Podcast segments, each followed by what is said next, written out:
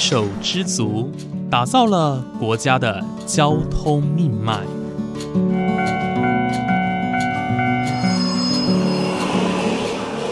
翻山越岭，运送着历史的独家记忆。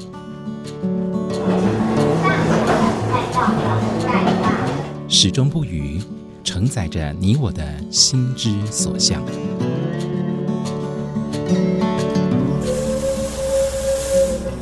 各位旅客您好，欢迎搭乘本班次列车，我是胡浩辰，欢迎来到鬼世界，让我们一起探索铁道文化，感受铁道温度，记录铁道故事。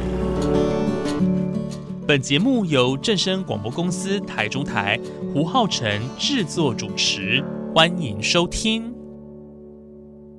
各位听众朋友，午安！谢谢大家在每个周五的中午十二点钟准时收听，欢迎来到鬼世界，我是主持人胡浩辰。今天浩辰呢邀请到一位重量级嘉宾哦，那这位重量级嘉宾，相信呢，呃，有在铁道界就是钻研过一些也文献的人，绝对知道这位人物哦。那同时呢，他也是在台湾唐铁界非常重要的一个推手哦。那他也记录下很多唐铁的身影。最近他出了一本书哦，叫做《一一九八点五公里暨反共抗俄台糖列车宣传列车轨迹》哦。哇，这本书算是跟台糖公司一起合作，记录下当时的一个反共抗俄列车的一个过程跟一些故事哦。好，铺陈了那么久，马上让我们欢迎我们台南艺术大学媒体中心主任曾吉贤老师。老师你好，哎，浩辰好，呃，各位听众大家好，好，非常谢谢老师哦，今天来到节目当中跟大家分享哦这本新书，恭喜老师，哎，谢谢谢谢。对，那呃，今天很开心可以跟老师聊这个主题哦，呃，因为这个主题我觉得算是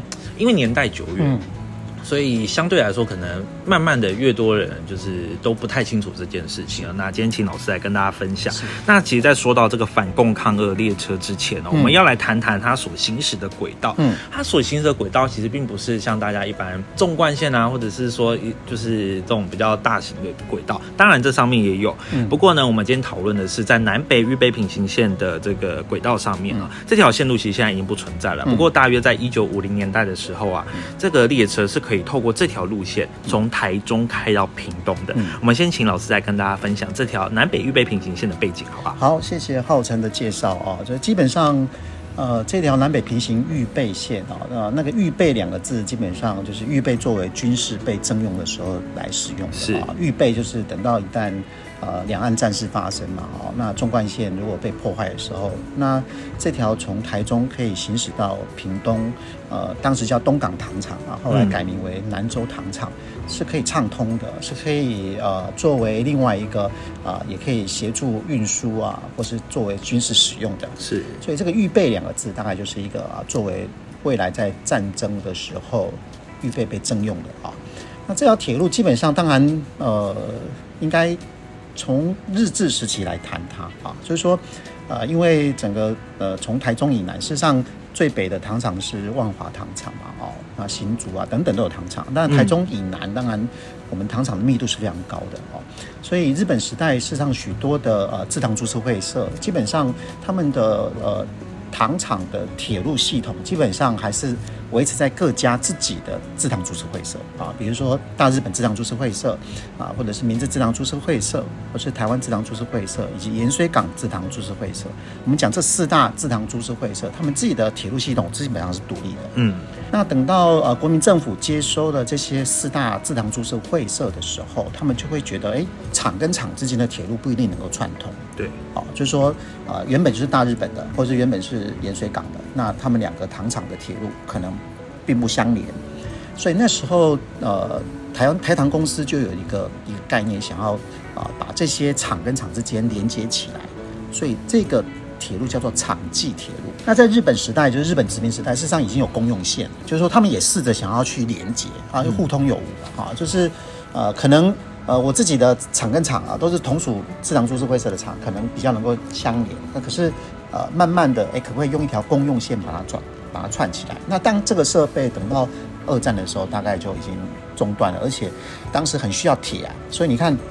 连纵贯铁路都后来把一段南部的，应该是我记得是潮州以南的铁路再把它拆掉，就是要那个铁轨。就日本人觉得铁轨比什么都还重要，那个车辆无所谓了，因为二战末期整个呃太平洋战争，然后美军一直在轰炸台湾嘛，哦，所以大概基本上那个铁路就是南北平行预备线，在之前是为了一个场际连接的一个概念，所以这条线这条南北平行预备线，事实上也从来没有被征用过，啊，就是军事使用，那导致后来发展到了六零年代、七零年代，基本上还是在啊运输砂糖为主。那当然有少部分的一些原料、原物料，甚至纸浆啊，都会走这条线。啊，是，对对对啊，所以这条线呃的长度也从最早的我刚讲的台中糖厂，然后可以一路到屏东的。南州糖厂是，然后慢慢慢慢缩短，慢慢缩短啊，就是啊北跟南都慢慢逐渐缩短当中了哈。到最后，因为因为整个公路运输很方便了啊，那所以这条铁路的呃功能就慢慢降低。好，非常谢谢老师刚刚的介绍哦。我们就是知道这个南北平行预备线，呃，它其实是。算是一个历史产物了嘛？是，对。然后在自治时期到呃光复初期，其实算是还是很兴盛哦，在运输糖啊，或者是说呃，它也有军事的用途所在。那接下来我们来谈一下这个反共抗俄列车，这算是一个还蛮特别。我们当时是利用台糖的铁路。好，台糖的火车，我们来宣传反共抗俄的这个理念。然后，我们来请老师跟大家分享一下，当初为什么呃国民政府会想要开立这样子的，用这样的宣传方式，好不好？嗯，好，呃，应该讲说，呃，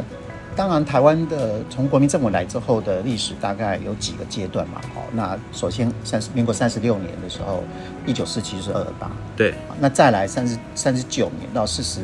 三年，这这几年基本上是白色恐怖。嗯，我我觉得是一个非常呃遗憾的事件。后面事实上都跟两岸关系有关。那从国民党，就是当时是执政党的这样的国民党的这样的角度来讲的话，他当然是希望这个全岛的居民都必须心向这个当时的这个呃总统，就是蒋中正。对，啊，所以基本上，当然他也是在做一个所谓的政治宣传啊，就是希望大家啊要效忠领袖。啊，所以这班列车啊，四四年五月五号所开的这班列车，虽然叫做反共抗俄台糖铁路宣传列车，基本上它是让还是希望你啊效忠，然后这个宣誓这个呃伟大的领袖啊，所以它就是一个威权国家的一个产物了啊。哦，那个那个威权从他的火车外面就是摆了一张那个蒋中正的画像，那就非常的明明显，那就是一个啊英明的一个象征哈。对啊，所以。台糖的这个反共抗俄列车是这样子的，那可事实上在台糖之前啊，包含当时的铁路局，就我们现在讲的这个台铁，以及公路局啊，就后来的台汽，也都有开行这个反共抗俄宣传列车哦。好，那因为在那个时候，等于到了四十二、四十三年的时候啊，第一个它是一个白色恐怖的尾端了，那所以整个岛内的呃一个肃杀的气氛，到了四十四年、四十三年就比较缓和。那第二个呢，还是还是跟两岸关系啊，而且还跟这个苏联有关，就是整个美国跟苏联开始对抗啊，那那台湾就会成为一个非常重要这个第一岛链的一个所谓的自由民主国家的一个阵线。对，当时蒋中正总统是基本上还是希望能够反攻大陆的啊，然后整个呃国际间的对峙就是所谓的呃就是就是呃自由民主国家对到所谓的共产集权国家，那基本上那个对于岛内。那种反共抗俄的基本国策，就一定要在这个时候去形成它。嗯那这个怎么形成呢？当然就要宣传。那很多台湾的的的乡里，很多的偏远地区是很难到达的啊。所以这时候就想说，哎，这些啊，就是呃运输单位，像台铁、公路局啊，特别是像公路局，因为它是可以用汽车啊，汽车走这些道路，就可以走到像东部啊，甚至是一些一些横贯公路，去宣传反攻抗日。嗯，啊，所以公路局事实上也很可爱，事实上他们的宣传是非常的小而美，而且那个穿透力十足，啊，可以到达非常你认为很偏僻的地方。嗯，那台铁当然没有错，台铁就是这个沿路各车站都可以。哎，那可是呢，还有一条铁路是很特别的，它可以深入到各乡野间，就是这条利用南北平行线跟各厂的铁路，因为南北平行线可以连接到各厂去。对，然后这个糖糖厂过程当中就很多的村落。台糖曾经拥有三千多公里的这样的一个糖业铁路，三千多公里很可怕的。所以单单单我判断过，一个制糖工厂的铁路就一百多公里，是啊，所以它范围是很可怕，而且它本来就在经营所谓的这个营业型，啊，就说呃台台糖的铁路大概分两个，一个叫专用线，专用线就是专门输运这些呃制糖的原料，比如说甘蔗。那另外一条铁路叫做营业线，所以台糖是被允许兼办营业的客运。所以你看乡，就现在到现在台南很多的呃呃乡下还是有以前的小车站还留着啊。那那像东太子宫啊，就是就是其中一个。所以很多民众都利用台糖的铁路上下学，然后妇女是买菜，那有人就就跑到比较热闹的城镇去办一些呃事情。所以糖铁就像人的血管，我们人类的血管啊，它就可以连接到那个末梢，然后又可以常常的让这些呃台铁跟台糖啊的铁路又有连接。所以，呃，有别于台铁跟公路局，那糖铁可以深入到各个乡野间嘛，哦，所以，呃，台台湾糖公司就觉得要好好的办一次这个反共抗俄宣传列车，啊，所以他会走那么久，会走到三十二天，就是因为他到每个车站都会广播，都会播音，那比较大的站呢，就会有他特别的演出一些呃舞台剧，啊，那到了晚上还会利用糖厂的这个中山堂。看电影，嗯。啊，那那再看看各区各区啊，比如斗六区、新营区各区啊，总业区，你们有没有自己要有一些比较特别的这个活动，来让我们看见你多拥护中央政府？所以这是也是个一个表忠的机会吧？啊，就是说每一个糖厂都希望办得最好啊，那动员呐，哈啊，或者是安排一些一些节目，然后地方又又糖厂又跟地方的这些这些民间团体啊，比如说镇头义镇啊呃表演活动。等等来迎接这个铁路，嗯，所以就是共同就是营造出了一个啊，这个反共抗日列车所到之处，居民的这个心情很振奋，嗯，然后呢，这个欢迎，然后就是坚定的啊反共抗俄必成的这个决心。啊，好，再加上再加上有有发一些宣传品，其实这里面哈，台糖的宣传列车跟公路局跟台铁还是有一些不一样啊，就是它的任务基本上还是回到制糖本身。所以呢，这个列车还会去想说，哎，我应该鼓励农民，甚至表扬农民。如果这个这个这个农民是蔗农，台糖的立场当然希望农民都种甘蔗啊，不希望你你你种水稻啊，啊，你你如果种水稻，我的糖厂的原料就减少，嗯，啊，我的产糖就就就的这个效率就下降。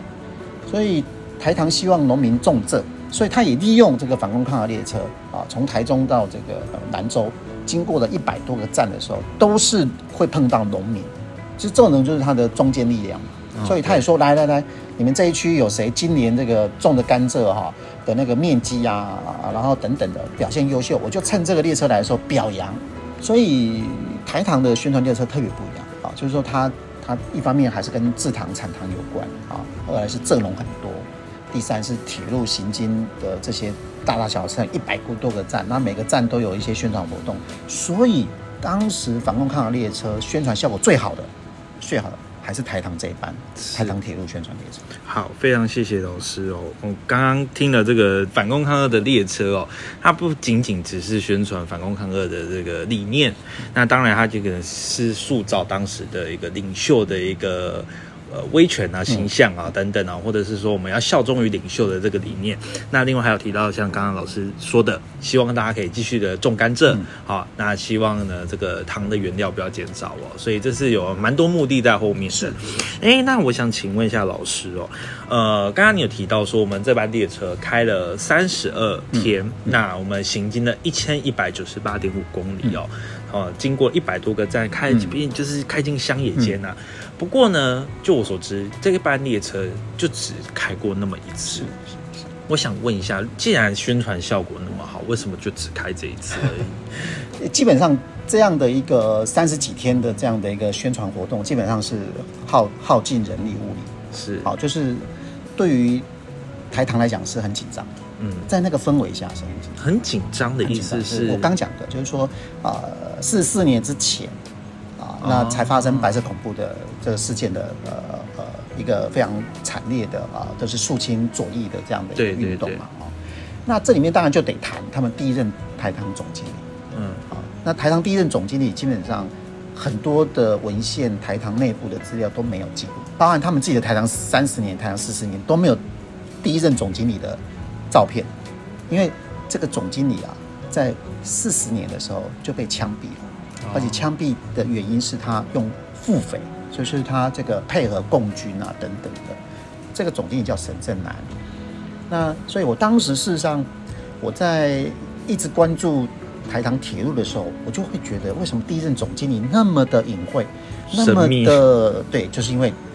沈正南案是白色恐怖一个非常重要的国营企业的总经理被枪毙，而且枪毙了两个人，一个是他，一个是林良彤，林良彤是他秘书，然后牵扯的都是十几位都是跟铁道有关的主管，包含处长，包含各区的铁道科的科长，都因为这个事件然后被牵连入狱。啊，所以像一个邵玉秀非常优秀的，因为整个你去看台糖过去在做铁路会议的时候，都是邵玉秀做主席的，因为这些人过去他们的土木工程的这个这个这个这个能力非常强的，这个事情是很严重的，就是说一个国营企业的总经理被枪毙，连同他的秘书，然后十几个铁路人员牵连入狱，这些当然整个对于台糖内部是非常紧张的。哦，我讲的刚刚的紧张就是说，如果你的你现在服务的单位同事在这前几年因为政治事件然后被逮捕，你在这样的一个单位里面，当然会会感受到一些压力。那刚好有这个机会，四四年要办这个反共抗俄宣传列车，嗯，所以我我的判断就是，当然是要把它办好啊。好，办好之后就可以记这个呃沈正南案之后的阴霾，可不可以第一个让中央党部，就是国民党的中国国民党中央党部看到说，哎，台糖你看为了配合这个国策啊，就是反共抗俄的国策做得很好，所以每个人基本上都很努力的把这件事情想要办好。嗯，好，那办好一次就可以了，给他的加洗啊。啊，这种哇，这好不容易，这个这个这个中中央党部派派员来，觉得我们做的很好啊，那不可能有第二次的啊，啊。那因也因为这样，所以我的这本书啊，就是一九八点五公里，就记台糖反攻抗俄列宣传列车的轨迹这件事情，我其实要连接的是沈振南。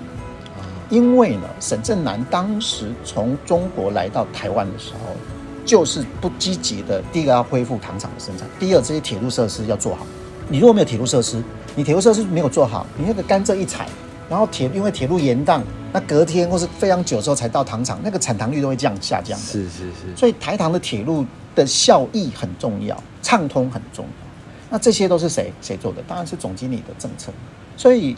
台糖公司早期的一些呃糖铁也好，糖厂也好，这这些这些基本的基础建设都在沈振南的时候完成的。是那当然很可惜啦，就在三十九年、四十年的时候，那时候他就被捕，然后甚至被枪毙。嗯。啊，所以这个这个大概是我要连结，就是铁路上面不是只有火车而已啊，就是说铁路上面事实上有有历史的，有一些呃非常让人觉得遗憾的伤痕。伤痕这个概念就是说，我们在讲说那铁路划过土地，或许它可以看到我们看到非常可爱的火车，可是从另外角度，从台糖呃沈正南案来看的话，那就是一个伤痛，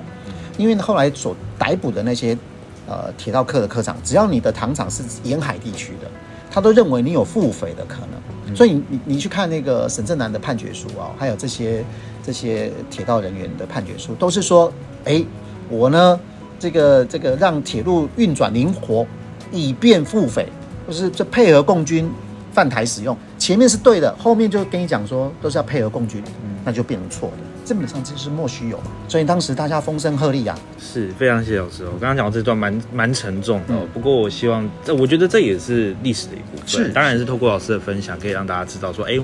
这个神秘消失的这个我们第一任台长总经理沈正南先生哦，他其实在过去呃为台湾的行业呢奠下了很好的基础，嗯。但是因为后来因为政治的因素呃离开了我们，对，那其实这这是一段很沉重的历史，但是我希望可以透过这本书嗯以及老师的分享，让大家知道这个故事哦。好，那今天呢，真的是老师分享了很多，但是我觉得这个关于这个事件哦，嗯我们这个反共抗日列车这个太多可以讲了。嗯不过因为时间关系哦，我们最后来请老师宣传一下这本书，真的非常的精彩。当然里面会结老师呃很多的资料以及很多的照片。那老师，我想请问一下，我们这本书是非卖品，我们要在哪里看得到？应该是这么讲啊，就是说哎我当时在再生乌树林很早的时候，在一九九九年到两千年再生乌树林的时候，我就就从员工的手上嗯，看到反攻抗俄宣传列车的照片，是车站的照片。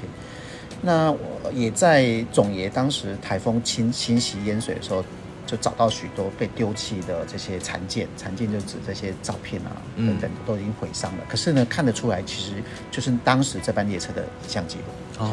那后来呃，一位就是在台糖服务的总务课的一个孙世清孙大哥啊，第一个他也对糖铁很有兴趣，二来是他在呃公司南迁的时候，从台北迁到台南的时候，就是就是意外的发现车库有一一叠的很重要的这些呃历史照片，其中有一部分就是反攻抗日列车。嗯，这些照片很重要，因为当时的照相的人都非常的专业。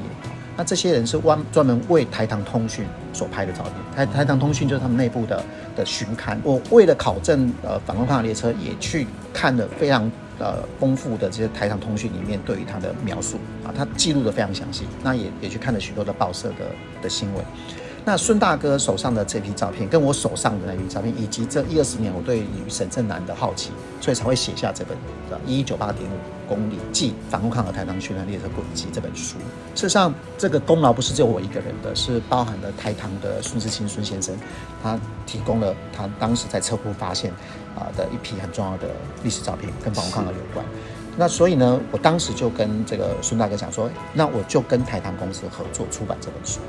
我在民间收集到的一些呃很珍贵的一些照片啊，啊，包含那个扇子，当时发的扇子我都找到。好，那我我也找到很多照片跟一些史料啊，所以呢，我就觉得想要把它集结成一本书这样啊，嗯所以这本书是跟呃台糖的台糖研究所啊，就是台糖里面有个单位叫做台糖研究所，它前身就是唐氏所啊是啊，台湾糖业试验研究所啊，这是它以前在日治时期是属于总督府的。啊，糖厂还是属于财团的啊，就是这些制糖株式会社，哎，唐氏所是属于中央的啊。啊，那后来台糖成立之后，隔几年再把这个试验所收收进来这个台糖公司里面。嗯，那现在这个称呼叫台糖研究所。那因为它是一个比较是研究单位啊，当然研究的大大部分都跟啊种苗啦或者泥土啦、土地就是种植有关。对，哎，可是它的这样的一个学术的研究，以前在台糖研究所当研究员是一个非常厉害的专业啊，都是权威。当然，现在的时代不一样了，因为制糖工厂剩下两座，然后重蔗的这样的一个状况也不如以以前。那我就会一直希望说，哎，台糖研究所要不要接着慢慢的承担起台湾糖业文化资产的这样的一个重责大任？是所以我这本书基本上是希望作为第一步。那刚好当时他们也很客气，他们说：“哎呀，老师，我们这个书啊，一一方面是因为文字局补助，可是补助事实上也可以也可以贩卖，也可以定售价。”他们就觉得很客气，说：“哎呀，我们先出出看，先出看。”我觉得他可能对我没信心呐，哈，那觉得我写的书可能很好看。怎么会？然后呢，他就没有定售价。那可是都有 ISBN 啊，就是他他要他有责任送到各个图书馆去。对那可是呢，因为没有售价就没有通路啊，他也不能拿到某个书局上面是赠送啊。所以目前这一千本第一刷一千本就是这样的状态，嗯就变成是除了当时的发表会啊、记者发布会啊，然后以及呃他们的台糖员工内部可以拿得到以外，基本上很多人是没办法拿到的。那为了这个事情，我当然有有积极的在提出一些建议啊，我就是他想说，哎，那个呃现在他们也同意了啊，就我这个建议是什么呢？说你如果没有办法去通路，那可不可以开始把它变成活动？就比如说，我就提说，哎，我们在十二月的时候，我们找乌树林。第一个乌树林这个反攻抗日列车去过是啊，就是我有点像历史重返，嗯啊，我们以后可以找虎尾，可以找蒜头，可以找西湖，可以找桥头，啊，甚至可以走走到南州啊。然后呢，我们去办一个所谓的这本书的推广跟导览活动，然后让让大家报名。比如说这一次报名就五十位，比如说啊，那我们就在乌树林集合。那我呢，我就跟他讲，我做免费的，我来推推这本书，我来做免费，参加人就可以拿到这本书。那我就来导读这本书在乌树林的一些痕迹，接着我会去导读整个乌树林的呃车站、乌树林的呃这样的一个铁路系统等等的，让大家可以用这样的方式参加，又可以拿到书，又可以看见唐铁的一些呃文化的底蕴等等的。呃，基本上他们觉得很好啊，那大概就十二月会试办一场在乌树林。好，非常谢谢老师啊！我们这个大家时间记好，而且要锁定一下。我们这个未来，如果大家想要拿到这本书的话，当然也可以透过这个曾纪贤老师亲自带着大家到这个我们以前的唐铁车站。呃，目前是不是有规划乌树林这一场而已？他试办一下，然后如果好的话再去延伸到其他地方。哦，是是是，好，那就是请大家如果真的想关注这个议题哦，或者是说想要获得这本书的话，都可以去关注呃曾纪贤老师的呃资讯哦，那还有这个台糖公司的活动哦，呃就有机会可以拿到这一本。好，今天非常非常谢谢老师哦，来跟我们宣传这本呃非常精彩的内容的书籍哦，真的是非常非常珍贵的一个内容。好，那今天呢，我们节目就先到这边结束喽，感谢你的收听，我们下次再见。再见。